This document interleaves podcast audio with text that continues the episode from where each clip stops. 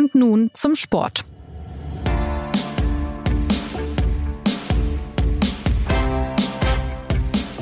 Herzlich willkommen zur neuen Folge des SZ Sport Podcasts. Die Liste wird immer länger. Wieder ist der Deutsche Fußballbund in den Fokus der Justiz gerückt. Diesmal geht es um die Frage, wie Ehrenämter auf hohen Ebenen finanziell zu behandeln sind. Und die Beantwortung kann nicht nur für den DFB schwerwiegende Folgen haben, weil gegebenenfalls Zahlungen in zweistelliger Millionenhöhe anstehen und sich die ganzen Finanzaffären der vergangenen Jahre so langsam existenzbedrohend auswirken. Die Sache ist auch deshalb so brisant, weil fast der gesamte Fußballbetrieb auf dem Ehrenamt beruht und auch hier Auswirkungen zu spüren sein könnten. Thomas Kistner und Johannes Aumüller beschäftigen sich seit Jahren intensiv mit dem DFB. Mit ihnen bespreche ich heute diese Causa und ihre Konsequenzen. Hallo Thomas. Hallo. Und herzlich willkommen auch Johannes. Servus, hallo. Mein Name ist Anna Dreher. Schön, dass Sie heute dabei sind. Das neue Krisenthema des DFB hat eine ganz grundsätzliche Bedeutung. Das Ehrenamt, der Vorteil einer solchen Deklarierung ist klar. Hier werden keine Sozialabgaben fällig. Aber um was geht es in diesem Fall dabei konkret und wieso ist das alles jetzt aufgekommen? Warum sind die Behörden mit der Einstufung beim DFB nicht mehr einverstanden? Ja, es ist so gewesen, dass im Jahr 2015 so ist die aktuelle Darstellung des DFB, der DFB sich erstmals an die Rentenversicherung gewandt habe, denn man hat ja in der Tat traditionell diese Situation, dass die Präsidialen ein, ein Ehrenamt bekleiden, inzwischen das Wahlamt genannt, und für dieses Ehrenamt nur Aufwandsentschädigungen bekommen. Also nur jetzt im Sinne sozusagen der, der Kategorie. Es ist natürlich trotzdem äh, äh, eine immense Summe, die dort ausgeschüttet wird. Ja, wenn man sich das aktuell mal anschaut, der DFB-Präsident kann bis zu 250.000 Euro bekommen und selbst das einfachste Präsidiummitglied kann mindestens 50.000 Euro bekommen. Das wird so nach einem nach einer etwas komplizierten Formel ausgerechnet, sozusagen runtergebrochen. Äh, je mehr Tage in der Woche man für den DFB arbeitet, umso mehr bekommt kommt man also zwischen 50.000 und, und, und 150.000 können sich da einige recht schnell bewegen. Dann hat im Jahr 2016 die Rentenversicherung, die für solche Fragen zuständig ist, ein Statusfeststellungsverfahren begonnen. Also ein komplizierter Begriff, aber im Prinzip sagt er aus, man schaut, ob eine Person, die für ein Unternehmen tätig ist, nicht tatsächlich eine abhängig beschäftigte Person ist. Also wird dann der ganze Katalog, wie er in vielen, vielen Unternehmen äh, äh, üblich ist, wird, wird geprüft, ja, wie ist man eingebunden ins Organigramm, von wem erhält man Weisung und so weiter und so weiter. Und das Heikle für den Deutschen Fußballbund ist jetzt, dass die deutsche Rentenversicherung zu dem Schluss kam, in zwei Musterfällen, also zwei DFB-Präsidiumsmitglieder wurden sich rausgepickt und anhand deren, an deren Arbeit das konkret dann durchgespielt. Und die deutsche Rentenversicherung kam zu dem Schluss, die Personen, die beiden Musterfälle sind tatsächlich abhängig beschäftigt, Klammer auf, und deswegen müsste der DFB dafür eigentlich Sozialabgaben bezahlen, Klammer zu. Dann hat der DFB Widerspruch äh, eingelegt dagegen und die Rentenversicherung hat dieses Widerspruchsverfahren, ist ja wieder nicht dem, dem, dem DFB gefolgt und deswegen hat der DFB das Ganze dann vor das Sozialgericht gebracht. Dort ist der Kläger und jetzt hat man eben die Situation, dass vor dem Sozialgericht diese Fragen verhandelt werden, ob der DFB im Falle dieser beiden DFB-Funktionäre sozialabgabepflichtig ist oder nicht. Aber das ist nur die eine Ebene. Und die zweite Ebene, die das so ähm, dramatisch macht, dieses Thema, ist, dass sich gleichzeitig die Staatsanwaltschaft Frankfurt eingeschaltet hat und ein Ermittlungsverfahren eröffnet hat im vergangenen November, in dem es genau darum geht, wie ist der DFB mit dieser Frage der Sozialabgaben umgegangen. Und Thomas, wieso springt auf so ein Verfahren jetzt auch noch die Staatsanwaltschaft auf? Ja, sie springt nicht auf das Verfahren, sondern sie hat das Verfahren verfolgt und hat dann aufgrund von Feststellungen, die sie getroffen hat aus den Rückweisungsbeschlüssen der äh, Rentenversicherung. Ja, also im, im, im ersten Verfahren Rentenversicherung DFB, Johannes hat das ja erwähnt gehabt, wurde ähm, der Einspruch dann zurückgewiesen, den der DFB gemacht hatte.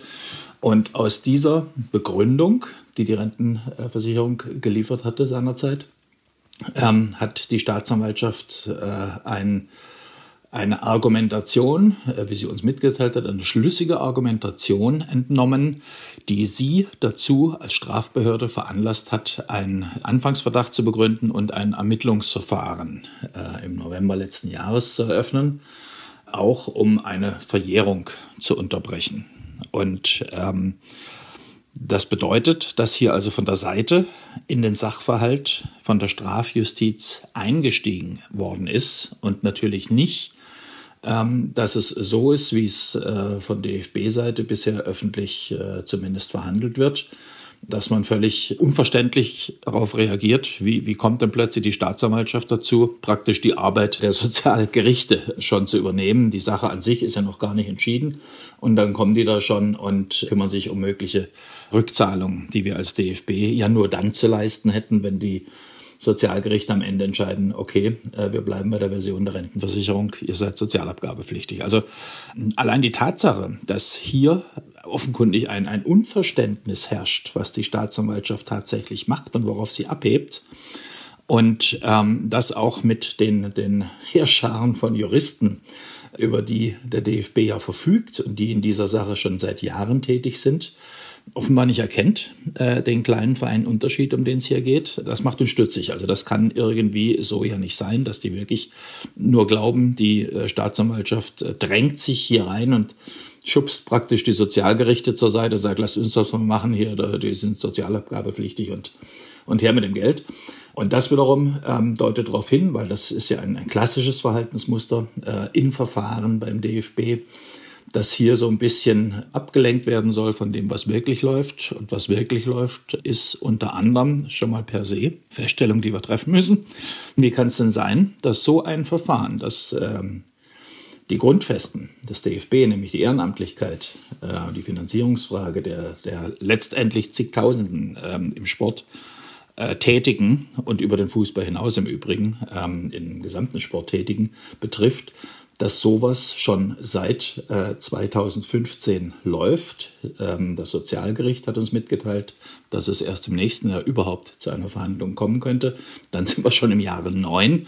Und wenn ähm, alles bis zur letzten Instanz ausgereizt wird, die letzte Instanz wäre das Bundessozialgericht, ähm, dann haben wir hier zehn oder zwölf Jahre oder womöglich noch mehr Jahre mit allen möglichen Einspruchsverfahren. Also ganz offenkundig, ähm, zumindest der Verdacht drängt sich auf, wird hier auf Zeit gespielt.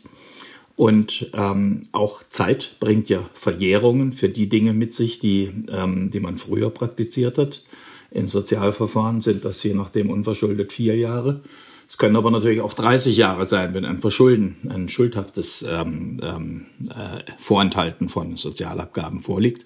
Also das ähm, zum einen ist ähm, auffällig zumindest und zum anderen fällt auch auf, dass der DFB in seinen bisherigen Darlegungen, zumindest so wie es in anderen Medien dann äh, als Reaktion zu vernehmen war und auch uns gegenüber, sehr darauf pocht, dass man in Abstimmung mit der Rentenversicherung äh, das Ganze betreibt.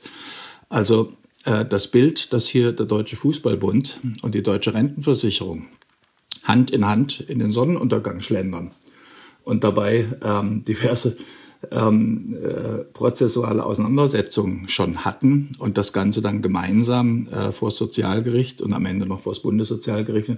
Das äh, leuchtet mir nicht ein, zumal ähm, die äh, Rentenversicherung ja auch nicht äh, und die Sozialbehörden nicht daran interessiert sein können, äh, so eine Geschichte so lange ähm, dreuen zu lassen. Und schlussendlich äh, würde das ja auch äh, beinhalten, dass man von Seiten der Sozialbehörden ähm, prozesstaktische Erwägungen anstellt. Also da machen wir, gehen wir hier hin und dann gehen wir dahin, dann gehen wir dorthin. Also all das ist noch ein bisschen unstimmig und es zeigt uns einmal mehr, ähm, dass hier noch ein bisschen was schlummert, das die Staatsanwaltschaft ganz offenkundig gefunden hat. Habt ihr irgendeine Vermutung oder wisst ihr es vielleicht sogar, ähm, auf was die Staatsanwaltschaft da gestoßen sein könnte? Naja, es gibt zwei, ähm, zwei Dinge, die einem spontan einfallen. Also zum einen ähm, könnte sein, dass Sie aus den Darlegungen der Rentenversicherung, ich meine, wir sind hier natürlich hochspekulativ, denn wir wissen nicht, was Sie gefunden haben. Sie sagen ja. eine schlüssige Argumentation ähm, äh, in Hinblick auf die Sache, die Sie monieren, die Sie untersuchen. Äh, aber es könnte natürlich mit der, mit der Frage zusammenhängen, ähm, ist das hier ein völlig normaler Prozess, bei dem alle Beteiligten eifrig an einer Lösung arbeiten? Oder was steckt hinter dieser langjährigen äh, äh, hinter diesem langjährigen Tauziehen, ähm, das sich über zehn oder mehr Jahre ähm, erstrecken wird. Also beispielsweise wird da irgendwas verschleppt, ähm, wird da taktisch gearbeitet, dass äh, man alles Mögliche in die Verjährung zieht. Und am Ende dann, äh, bis dahin hat man dann alles so geregelt, ähm, dass man da schuldfrei rauskommt. Wäre eine denkbare Variante.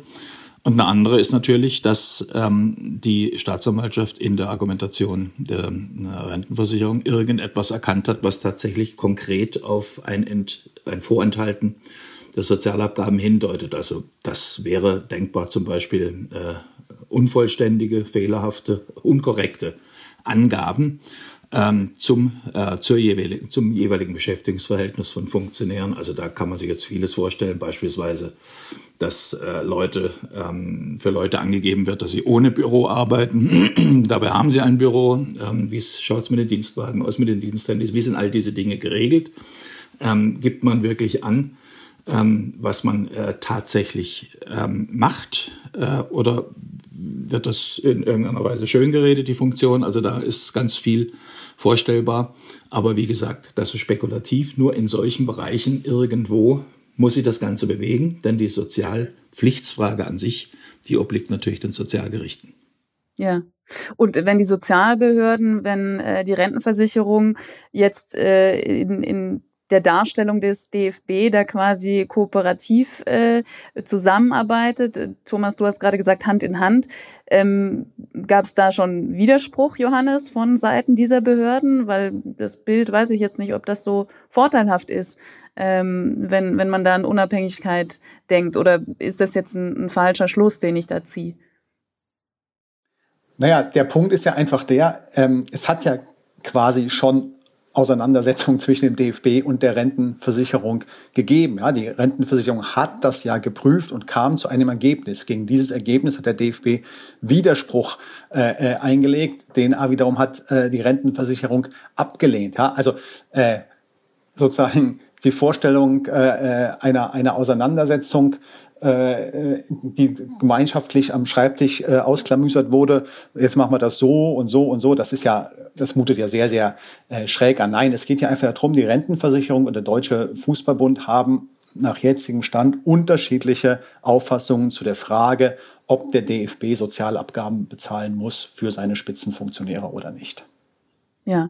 Und welche Dimension könnte das Ganze für den DFB haben? Also was für ein Szenario droht dem Verband schlimmstenfalls angesichts dieser Ermittlungen und wenn man vielleicht auch im Hinterkopf noch äh, die ganzen anderen Verfahren hat. Also es geht ja hier auch um sehr, sehr hohe Summen. Welche Dimension könnte das haben? Ja, also das muss man äh, noch ein bisschen abwarten. Thomas hat ja eben schon mal zwei ähm, äh, Zeitspannen genannt, vier Jahre und 30 Jahre. Das sind die Zeitspannen äh, für die Frage, äh, wann ähm, wann die Verjährungsfristen ähm, enden. Ähm, insofern könnte man natürlich jetzt äh, Hochrechnungen anstellen. Äh, muss der DFB vielleicht für vier Jahre ähm, äh, etwas nachbezahlen? Muss er vielleicht für noch viel mehr äh, Jahre ähm, etwas nachbezahlen? Ähm, für ein Jahr, wenn man das mal so überschlägig macht, kommt man schon auf einen sehr hohen sechsstelligen, annähernd siebenstelligen Betrag, den so Sozialabgaben für ein 14, 15, 16-köpfiges Präsidium äh, äh, ausmachen würden.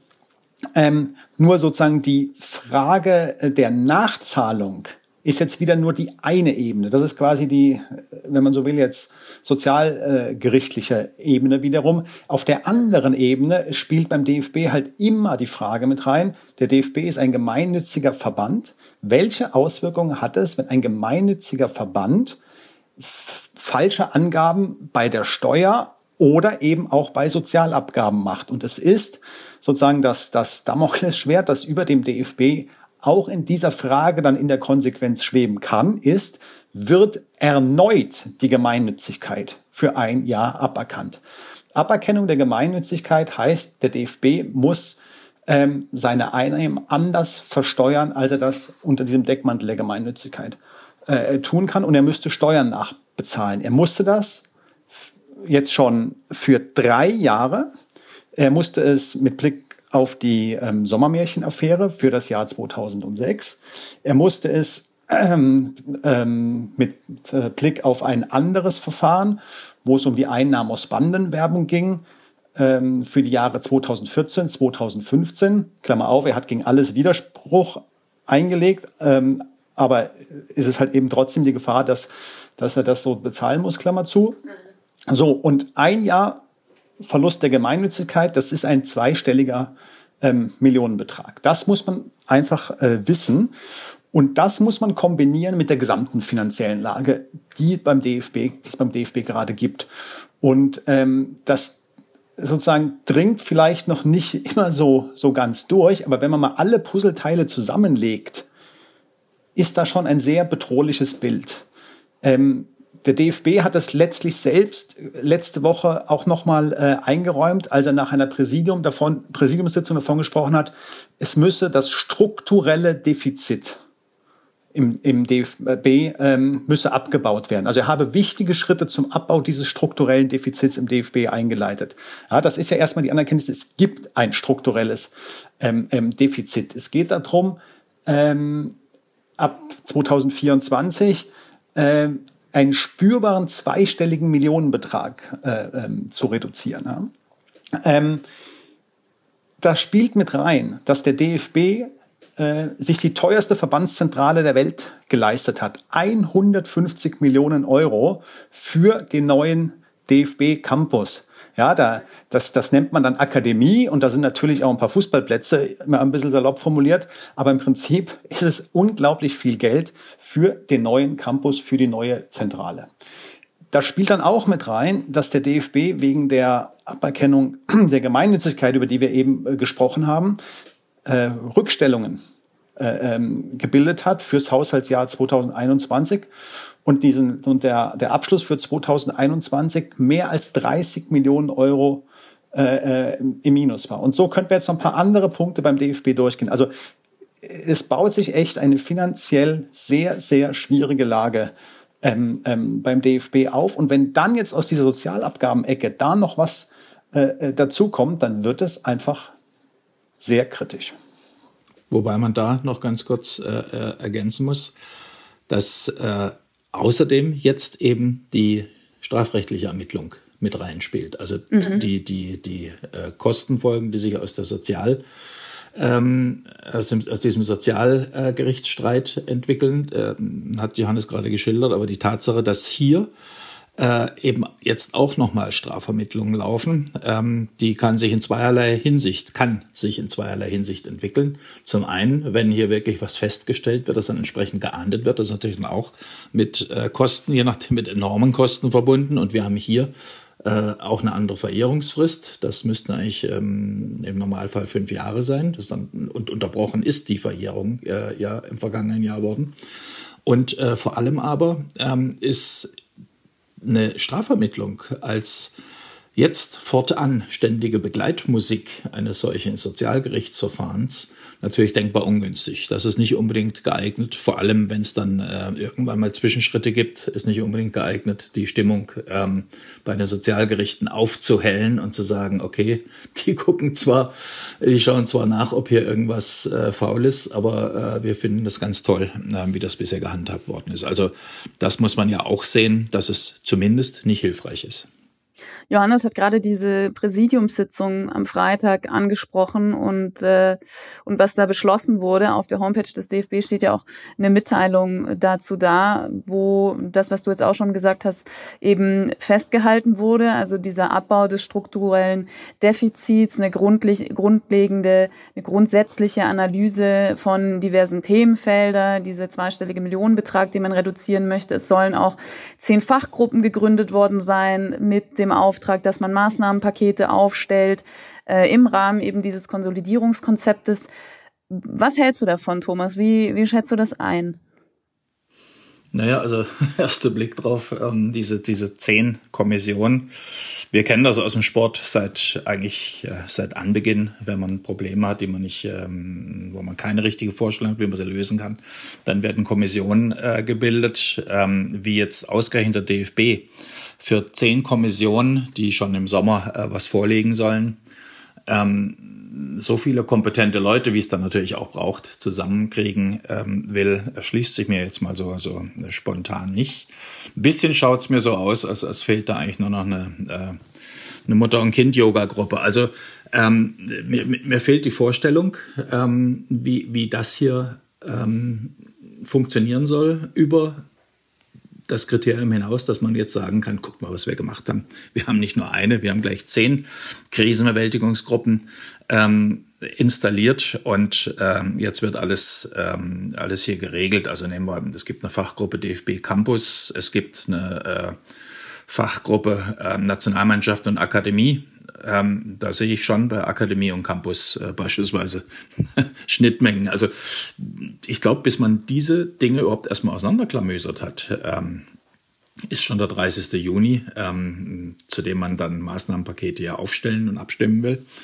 Und ähm, es kommt mir so ein bisschen vor, als werden hier alle beschäftigt gehalten. Es wäre sinnvoller und äh, insbesondere aufs Präsidium gezielt, äh, sinnvoller, wenn die Altvorderen oben auf der Chefetage jetzt erstmals wirklich Einblick in die ganzen Vorgänge kriegen, äh, statt dass sie mit irgendwelchen äh, Kommissionen und, und äh, Fachgrüppchen ähm, beschäftigt werden. Also mir kommt es so vor, als kriegt da jeder ein bisschen was hingeschoben, da kannst du dich mit beschäftigen, ähm, kannst dich auch als, als Teil ähm, der äh, Bewältigungsszenerie verstehen.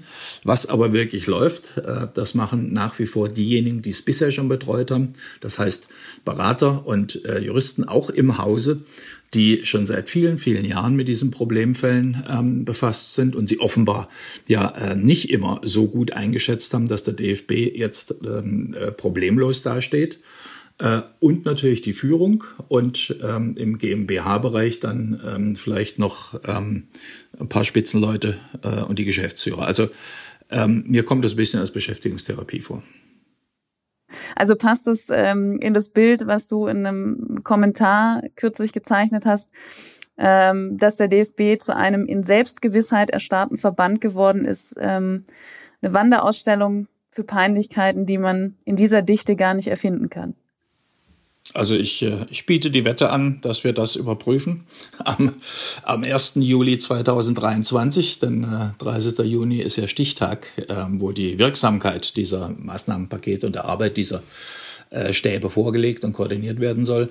Ähm, das ist ähm, schlicht und einfach das Muster, das wir kennen vom Verband. Ähm, es gibt ein paar wenige, die dann äh, in einem immer neuen, mehr oder weniger blickdichten V, was hier gemacht wird, ist ein blickdichter V, ja, ähm, dann äh, durchblicken und äh, weiter die Weichen stellen und alle anderen äh, sind mit irgendwelchen Dingen beschäftigt, die letztendlich ähm, keine große Rolle spielen. Ja, also wir haben hier die Gruppen ähm, Personal, Logistik, Zuschüsse und Spenden, Parallelbudgets und Beratungsdienstleistungen, Struktur und Methode.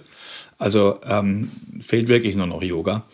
Und ähm, das ist ähm, ja einfach äh, irgendwie sehr erwartbar. Wir bleiben jetzt natürlich beim BFB, aber weil wir jetzt vorhin schon gesagt haben, diese Ermittlung zu Ehrenamt und Sozialabgaben hat eine Dimension über den Fußball hinaus und über den DFB hinaus. Von welchen Auswirkungen sprechen wir denn da? Also es wird ja nicht jetzt zu einer Umstellung kommen, dass äh, für alle Ehrenamtlichen künftig Sozialabgaben zu zahlen sind, aber Auswirkungen dürfte es ja schon haben, wie dieses Verfahren, wie diese Ermittlung jetzt ausgeht. Ähm, ja, natürlich. Es käme dann natürlich auf das exakte äh, äh, Ergebnis an, auch auf die exakten ähm, juristischen Einschätzungen. Aber wir wissen ja alle, der, der Sport und der Fußball äh, speziell sind auf dem Ehrenamt äh, äh aufgebaut.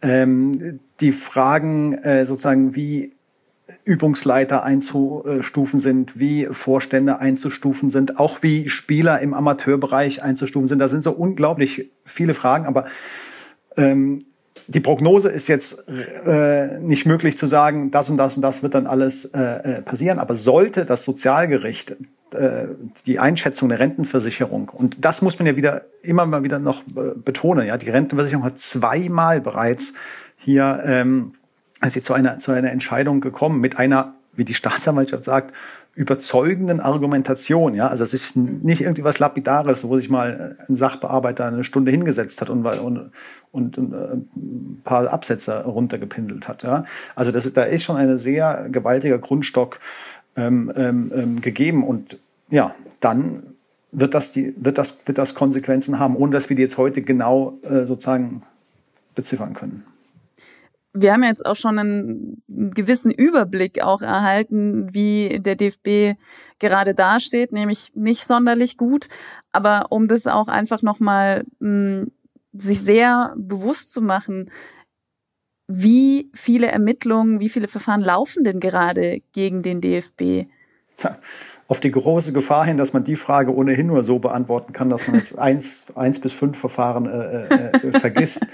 Ähm, nein, also wir, wir haben natürlich alleine mal an den ganz, ganz großen ähm, äh, Verfahren haben wir immer noch ähm, den Komplex Sommermärchen und Millionenzahlungen rund um Sommermärchen, äh, der nicht abgeschlossen ist. Ja, da hat das ähm, Landgericht Frankfurt zwar die Eröffnung ähm, des Verfahrens gegen drei frühere DFB-Funktionäre zuletzt abgelehnt, aber dagegen hat die Staatsanwaltschaft ähm, ähm, Beschwerde eingelegt und jetzt muss das Oberlandesgericht das Ganze prüfen. Ist jetzt vielleicht heute nicht der richtige, ähm, äh, richtige Tag und der richtige Moment, um da in die allen juristischen Feinheiten hineinzugehen, warum jetzt welches Urteil dann wahrscheinlicher ist. Aber man kann zumindest mal den Hin Hinweis äh, geben, dass das Oberlandesgericht schon mal das Landgericht äh, in dieser Frage ja auch overruled hat und ähm, ja, dazu dann entsprechend gezwungen hat, weiter vorzugehen. Also das ist der eine Komplex. Äh, das zweite ist alles, äh, was rund um das Thema Bandenwerbung ähm, äh, läuft. Darüber hat, das hat mir eben schon mal kurz skizziert. Äh, der Deutsche Fußballbund hat Einnahmen, die er aus der, äh, aus der Bandenwerbung bei Länderspielen ähm, bekommen hat, so steuerlich verbucht, dass die äh, Behörden äh, und die Staatsanwaltschaft damit nicht einverstanden sind. Die Staatsanwaltschaft hat gegen mehrere ähm, frühere DFB-Funktionäre, inzwischen sind es alles frühere DFB-Funktionäre, ähm, ermittelt. Äh, insgesamt waren es sechs. Gegen fünf davon wurde das Verfahren ähm, teilweise gegen Zahlung einer, einer Geldauflage eingestellt, aber gegen einen, den früheren äh, Schatzmeister Osnabrügge, ähm, wurde Anklage äh, erhoben. Ähm, Osnabrügge beteuert seine Unschuld. Das, äh, er sagt, er habe sich da nichts vorzuwerfen, äh, kein Fehlverhalten, das muss man an der Stelle ähm, dazu sagen. Aber das ist das zweite äh, Verfahren. Das dritte Verfahren ist ein sozusagen recht äh, verwandtes Verfahren. Da geht es wieder um die steuerliche Verbuchung ähm, von Einnahmen, dieses Mal um die Einnahmen, die der DFB bekommen hat, ähm, weil er Adidas äh, die Möglichkeit gegeben hat, das Logo ähm, zu nutzen. Also im, im, Kontext des großen Sponsorenvertrags gibt es da nochmal diesen, diesen speziellen Aspekt. Und auch da sagen die Behörden, der DFB habe die Einnahmen äh, nicht korrekt ähm, äh, verbucht und ermittelt. Der vierte große Komplex äh, ist ein ähm, Ermittlungsverfahren der Staatsanwaltschaft wegen des Verdachts auf Untreue gegen einen früheren DFB-Funktionär. Äh, da geht es um diese berühmten ähm, äh, berühmten Beraterverträge, die es äh, in den vergangenen Jahren beim DFB gegeben hat äh, und ein Kommunikations ähm, äh, und ein Kommunikationsberater hat dort eben einen einen sehr ordentlichen Betrag verdient. Daneben haben noch ähm, eine Forensikerfirma Millionen verdient. Ähm, ja, und in dem Zusammenhang äh, mit dem Vertrag mit dem Kommunikationsberater ermittelt eben die Staatsanwaltschaft ähm, wegen des Verdachts auf Untreue. So, und dann haben wir jetzt das Verfahren, über das wir, über das wir heute äh, gesprochen haben. Und dann haben wir im Appendix noch, noch jede Menge andere Rechtsstreitigkeiten. Äh, denken wir nur mal letzte Woche äh, an den Fall des Schiedsrichters Gräfe. Äh, denken wir äh, an die an die Auseinandersetzung mit dem ähm, früheren Büroleiter des früheren DFB-Präsidenten, eine arbeitsgerichtliche Auseinandersetzung, die der DFB verloren hat. Also so, so viel kommt beim DFB zusammen und wie gesagt, ich habe jetzt sicher was vergessen. Thomas, hat er was vergessen oder was vollständig?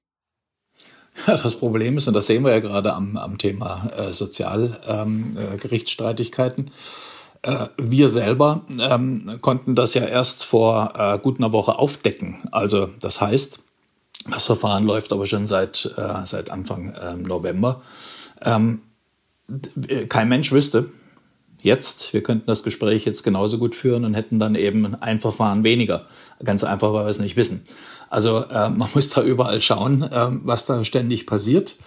Äh, den Überblick hat man nicht, äh, nicht deshalb, weil die Staatsanwaltschaft äh, ähm, im, im Fall des Falles an Redaktion Mitteilungen verschickt, sondern äh, man muss da immer dahinter schauen und ähm, gucken, was man ausgräbt. Wie Johannes ganz richtig sagt, da ist viel im Schwange und der, der Status quo im Moment, der kann sich natürlich, wenn wir in drei Monaten wieder reden, auch schon wieder ähm, verändert haben. Was grundsätzlich auffällt, ist der, der sehr, sehr, sehr grundsätzlich optimistische, zuversichtliche Umgang, äh, eben auch der Rechtsberater des DFB mit diesen Fällen. Also wenn man das Bandenwerbungsverfahren, ähm, ähm, weil es am weitesten gediehen ist, weil ähm, da jetzt ähm, eine Prozesseröffnung schon geprüft wird, ähm, mal rauspicken.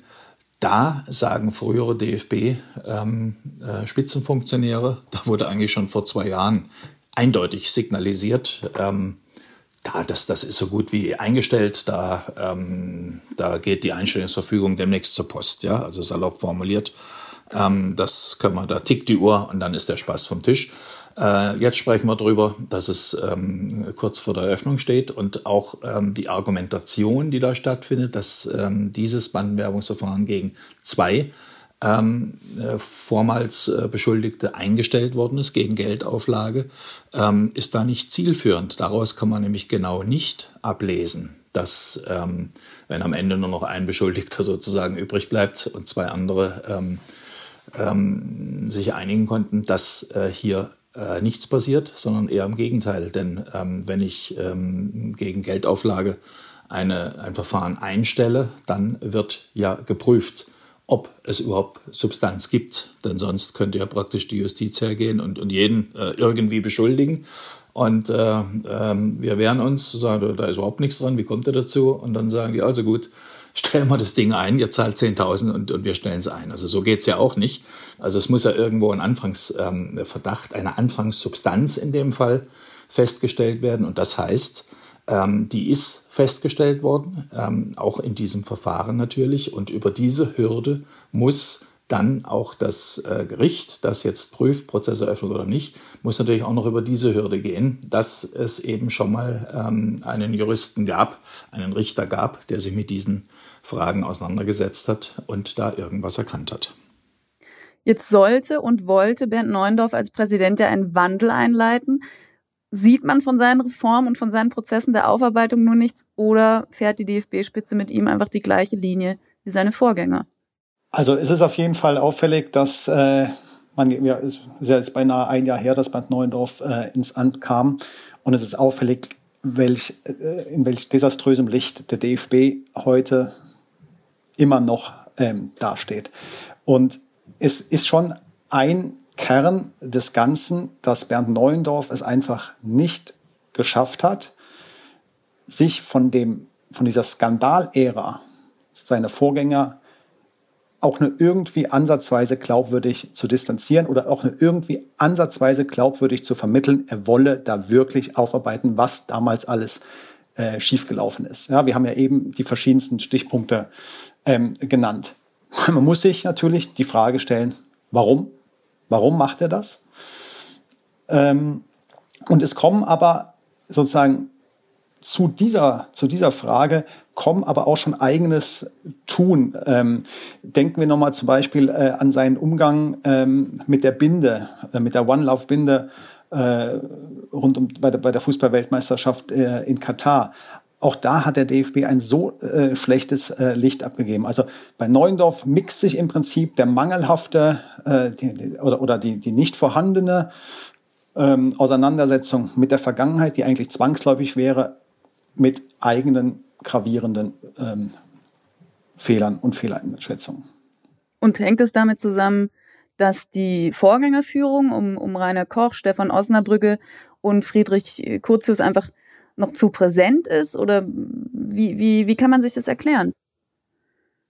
Naja, wenn, wenn, ich, ähm, wenn ich keinen klaren Cut mache. Äh, wenn ich ins Amt komme, noch dazu als äh, so eine Art ja, Quereinsteiger. Ähm, Bernd Neuendorf äh, war SPD-Berufspolitiker, ähm, wurde dann 2019 sozusagen äh, äh, über Nacht auf diesen Posten, ähm, den Präsidentenposten in seinem Landesverband, äh, Mittelrhein, glaube ich, ähm, war das, äh, äh gehievt. Und äh, zwei Jahre später äh, inmitten einer Corona-Zeit ja immer noch, äh, wo sie ohnehin nicht viel tat, äh, wurde er plötzlich ausgeguckt von ähm, diesen Altvorderen, die dann abtreten mussten oder abgetreten sind, ähm, als äh, ihr Wunschkandidat. Er wurde gepusht, er kam ins Amt, so und plötzlich sind diese Leute natürlich alle nicht mehr da, zumindest bei Rainer Koch äh, war das ja eine riesen Überraschung, dass er dann ähm, nicht gewählt wurde am Bundestag äh, vor zehn Monaten. Und jetzt steht er da. Und ähm, wenn ich dann alles so belasse, mehr oder weniger, wie es ähm, wie es vorher der Fall war und sag, macht, macht ihr mal hier schön weiter. Ihr kennt ja die Probleme aus der Vergangenheit. Und ich mache jetzt hier den, ähm, den großen Zampano im politischen Bereich, also äh, Diversität und äh, die Binde eben und all diese Dinge, all die Themen, mit denen ich auf die politische Bühne gehen kann. Ja. Ähm, die ich bearbeiten kann, vielleicht auch mit meinen ähm, SPD-Parteifreunden, die ja nun ähm, anders als in den vergangenen Jahren ähm, äh, sehr stark äh, in, in die Regierungspositionen eingebunden sind. Ähm, dann müssen wir uns nicht wundern, wenn die Vergangenheit plötzlich mit Wucht kommt und einen überrollt. Und wie er verfahren ist, auch in Bereichen, ähm, in denen er sich eigentlich auskennen müsste, besser auskennen müsste. Sportpolitik, er ist ein Politiker. Das hat äh, Johannes ja gerade geschildert ähm, in, in Katar. Äh, das war schlicht und einfach totale Überforderung. Ähm, da spielt sicherlich auch dann die Arbeit von Agenturen noch, die man da ähm, in die Parteiarbeit und in Betreuung von bestimmten Leuten und dann auch in Betreuung des DFB und seiner, seiner politischen Themen einbindet. Das spielt da alles mit rein. Und wenn wir jetzt dann äh, diesen Kartoffelsalat anschauen, der gerade angerührt wurde, über den wir gerade gesprochen hatten, nämlich zehn verschiedene Fachgruppen, wo also praktisch wieder alle mit rein, jeder darf und so und du darfst auch noch irgendwas ähm, mitmelden, dann ist eins zumindest klar, das ist nicht Führung, nicht Führungsstärke. Ähm, äh, statt dass man hier einen Stab, einen kleinen, eine kleine, schlagkräftige Truppe zusammenstellt, die hier mal das Unterste zu Oberst kehrt, ähm, Fachleute, die vor allem unabhängig sind, sind jetzt äh, die sogenannten äh, Wahl, ähm, ähm, wie, wie nennt sie das, Wahlleute, also ähm, praktisch Ehrenamtliche und Hauptamtliche, die natürlich zugleich auch beschäftigt sind, zugleich mit dem Problem seit vielen Jahren umgehen müssen, zugange, um ähm, da irgendwie das Unterste zu Oberst zu kehren. Und, und das, das ist das, was man übrigens auch aus der Politik kennt. Augenwischerei. Ähm, jeder wird ein bisschen beschäftigt und nichts geht voran. Bei zehn Fachgruppen kann nichts vorangehen. Man denkt sich als Außenstehender so ein bisschen, ähm, bei dem müssen doch jetzt, also mit dem meine ich Neuendorf, ähm, die Alarmglocken schrillen. Also es hört einfach nicht auf. Ständig kommen neue Sachen an die Oberfläche. Seine bisherige Strategie oder Taktik, wenn eine denn dahinter steckte, ist nicht aufgegangen. Wird sich was verändern? Wird es so bleiben? Ähm, man hat ja den Eindruck, es bleibt genauso und, äh, und, und trotzdem kann es ja eigentlich gar nicht so bleiben, wenn man guckt, was für ein Scherbenhaufen der DFB jetzt gerade ist. Ja, das ist im Prinzip äh, das Fazit, was man beim, beim, beim DFB, Klammer auf, aber auch bei diversen anderen großen Sportverbänden, Klammer zu, irgendwie schon seit Jahren äh, ziehen kann. Ja, man, man kann sich nicht vorstellen, dass es noch schlimmer wird und dann wird es doch noch mal schlimmer. Ne? Ähm, ganz offenkundig fehlt es einfach am Willen, das wirklich zu verändern. Am Willen und an der äh, Kompetenz. Jetzt müssten, je nachdem, über welches Themengebiet ähm, äh, wir reden. Und wir haben natürlich bei, bei Blick auf Bernd Neuendorf noch eine andere Sache, über die wir jetzt heute noch nicht gesprochen haben. Äh, Ende März ist in Kigali in Ruanda ist der Kongress des Fußballweltverbandes FIFA. Dann wird ähm, Gianni Infantino äh, will sich Gianni Infantino erneut zum Präsidenten wählen lassen. Äh, es gibt keinen äh, Gegenkandidaten. Und Bernd Neuendorf soll dann in den FIFA-Rat, also quasi die, den, Vorstand, die, die Regierung äh, der FIFA ähm, aufrücken. Äh, ein sehr gut, sehr lukrativ äh, bezahltes ähm, äh, Pöstchen, was er dann erneut bekommt. Und äh, vor allem auch, auch eines, also es gibt auch bei der UEFA zum Beispiel einen Vorstand, aber wie hat man so schön ein, ein, ein früheres äh, Vorstandsmitglied von UEFA und FIFA gesagt, also bei, bei der UEFA muss man sogar was arbeiten. Ja, bei der, bei der FIFA ist man halt viermal im Jahr oder so bei irgendwelchen Ratssitzungen und äh, greift äh, einige hunderttausend ähm, ähm, Dollar ab über die ähm, Legislaturperiode. Und ich meine, als es um die Frage ging, kandidiert Gianni Infantino äh, nochmal als FIFA-Präsident, beziehungsweise wer unterstützt ihn dabei? Da hatte Neuendorf in der DFB ja versucht, so eine Art von äh, äh, kritischer Distanzierung hin zu, zu Infantino hinzukriegen. Ich meine, Infantino ist die Skandalfigur des Weltsports schlechthin. Gerade ähm, mhm. äh, die Verfahren, äh, die diversen Verfahren, die bei ihm ähm, äh, laufen, rund um seine Geheimtreffen äh, mit dem früheren Schweizer Bundesanwalt Lauber, rund um seine rund um seine, äh, äh, seine Flüge, äh, seinen, seinen falsch deklarierten Heimflug aus Surinam äh, auf, auf FIFA-Kosten. Ähm, sein ganzes Verhalten äh, gegenüber anderen Akteuren der Fußballwelt. Ja, also Infantino ist die Skandalfigur schlechthin und äh, da, da merkte sozusagen der Politiker Neuendorf, ja, da muss man sich vielleicht mal so ein bisschen distanzieren und dann betonte der DFB, ja, man habe äh, Infantino ja nicht äh, vorgeschlagen sozusagen. Ja.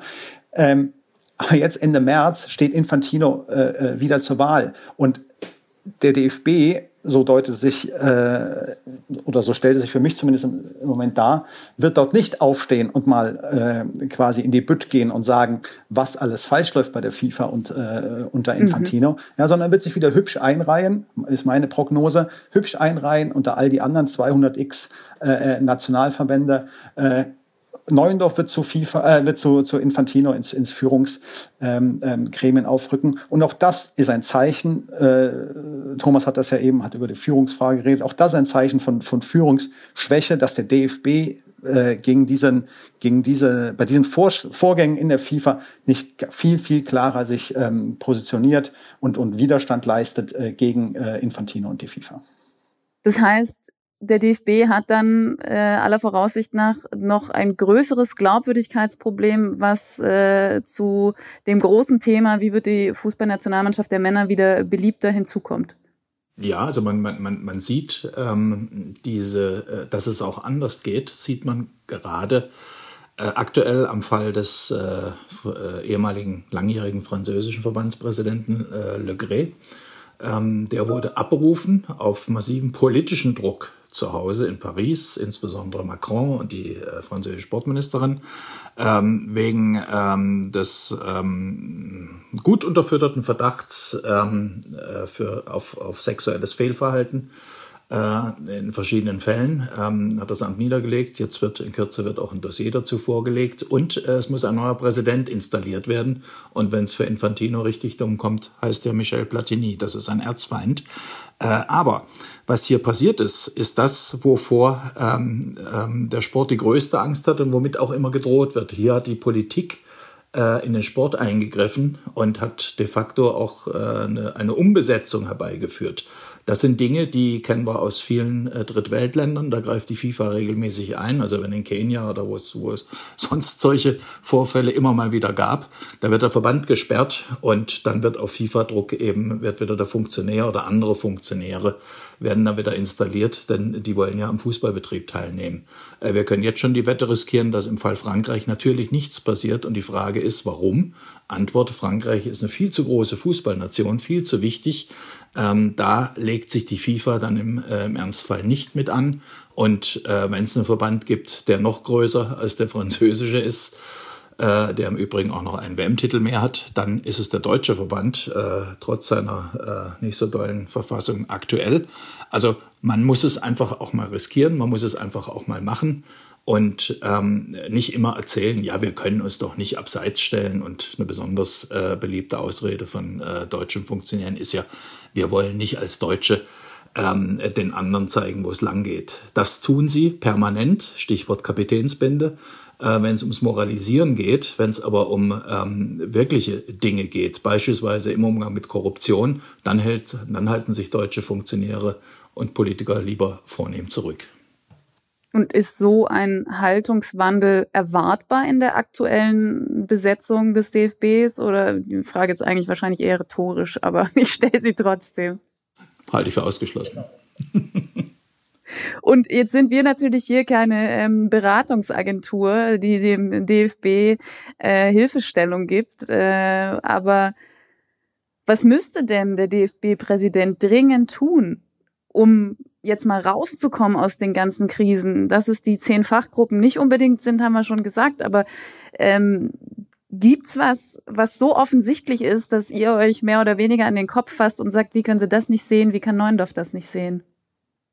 Also ich glaube, die Antwort auf diese Frage, äh, die müsste jetzt äh, sehr viel länger äh, ausfallen, äh, als, wir, als wir hier sozusagen Sendezeit in diesem Format haben, äh, weil beim DFB einfach so viel Grundsätzliches äh, im Argen liegt, weil wir ja noch gar nicht wissen, wir haben es zwischendurch angedeutet, was übrigens noch alles in der Vergangenheit an Sünden äh, begangen worden ist, die jetzt irgendwie erst nach und nach dann überhaupt ans Tageslicht äh, äh kommen, sei es durch äh, journalistische ähm, Recherchen, sei es durch Aktivitäten der Staatsanwaltschaft oder sei es so sonstige ähm, Stellen. Und von daher ist das, das ist wirklich das, das allererste, was getan werden muss, wäre das radikale Aufräumen mit der Vergangenheit. Alles auf den Tisch, alle diese ähm, dubiosen Beraterverträge, Millionenzahlungen, ähm, all, alle Steuerfragen, all das wirklich einfach mal auf den Tisch und gründlich und unabhängig, vor allem unabhängig ähm, begutachten zu lassen. Das wäre einfach unabdingbar. Und solange Neuendorf und seine Führungsleute da nicht wirklich richtig rangehen, kann sich da nichts ändern. Ja, wenn das, wenn das Fundament, so, so heißt es ja immer, ne, wenn das Fundament schon falsch gelegt ist, dann kannst du drauf rumbasteln, wie du willst, es wird nichts mehr. Und das Fundament beim DFB ist einfach kaputt im Moment. Das Fundament, das muss man vielleicht, äh, kann man vielleicht ergänzend äh, äh, sagen, ist natürlich eine, eine Kultur. Also es bräuchte einen Kulturwandel insgesamt in der Funktionärschaft, im Sport grundsätzlich, aber natürlich in einem Verband, in einem äh, vergleichsweise sehr reichen und sehr renommierten Verband, ähm, auch wenn das die Umfragewerte derzeit nicht mehr hergeben, wie äh, der Deutsche Fußballbund, übrigens der größte der mittelstärkste der Welt, mit mehr als sieben Millionen organisierten, ähm, im Fußball organisierten Menschen, ähm, ist und bleibt so, wie er äh, sich darstellt. Und das gilt auch für, für internationale Verbände ist so hoch attraktiv für diejenigen, die äh, da drin zu Ämtern und Pöstchen kommen. Also wir reden nicht von der Basisarbeit, wo sich die Leute aufreiben und noch äh, selber die Tankrechnungen zahlen für das, was sie machen ähm, Woche für Woche ähm, und ihre Zeit und alles Mögliche investieren, sondern wir reden von den Funktionären, auch gerade von solchen Leuten, über deren Bezüge jetzt äh, äh, diskutiert wird. Ähm, das ist so hoch attraktiv. Äh, äh das ist ein Jahrmarkt der Eitelkeiten und natürlich auch des Abgreifens äh, ist das, müssen wir klar festhalten. Also um da mal ein paar Sitzungen ähm, zu besuchen im, ähm, im Jahr und äh, dafür fünfstellige Apanagen kassieren ähm, das ist ja nicht schlecht. Plus Auto, plus schöne Veranstaltungen, plus entsprechende, ähm, äh, entsprechend hofiert zu werden. Ähm, im, im lokalen oder im regionalen Bereich ähm, eine gewisse Bedeutung zu haben, all diese Dinge. Äh, das pinselt unglaublich das Selbstbewusstsein. Ähm, nicht immer, aber sehr oft von Leuten, ähm, die das in irgendeiner Form brauchen. Die natürlich dann gerne, wenn man sie mal drauf anspricht, sagen, oh, sie glauben ja gar nicht, was ich da alles opfere und pipapo.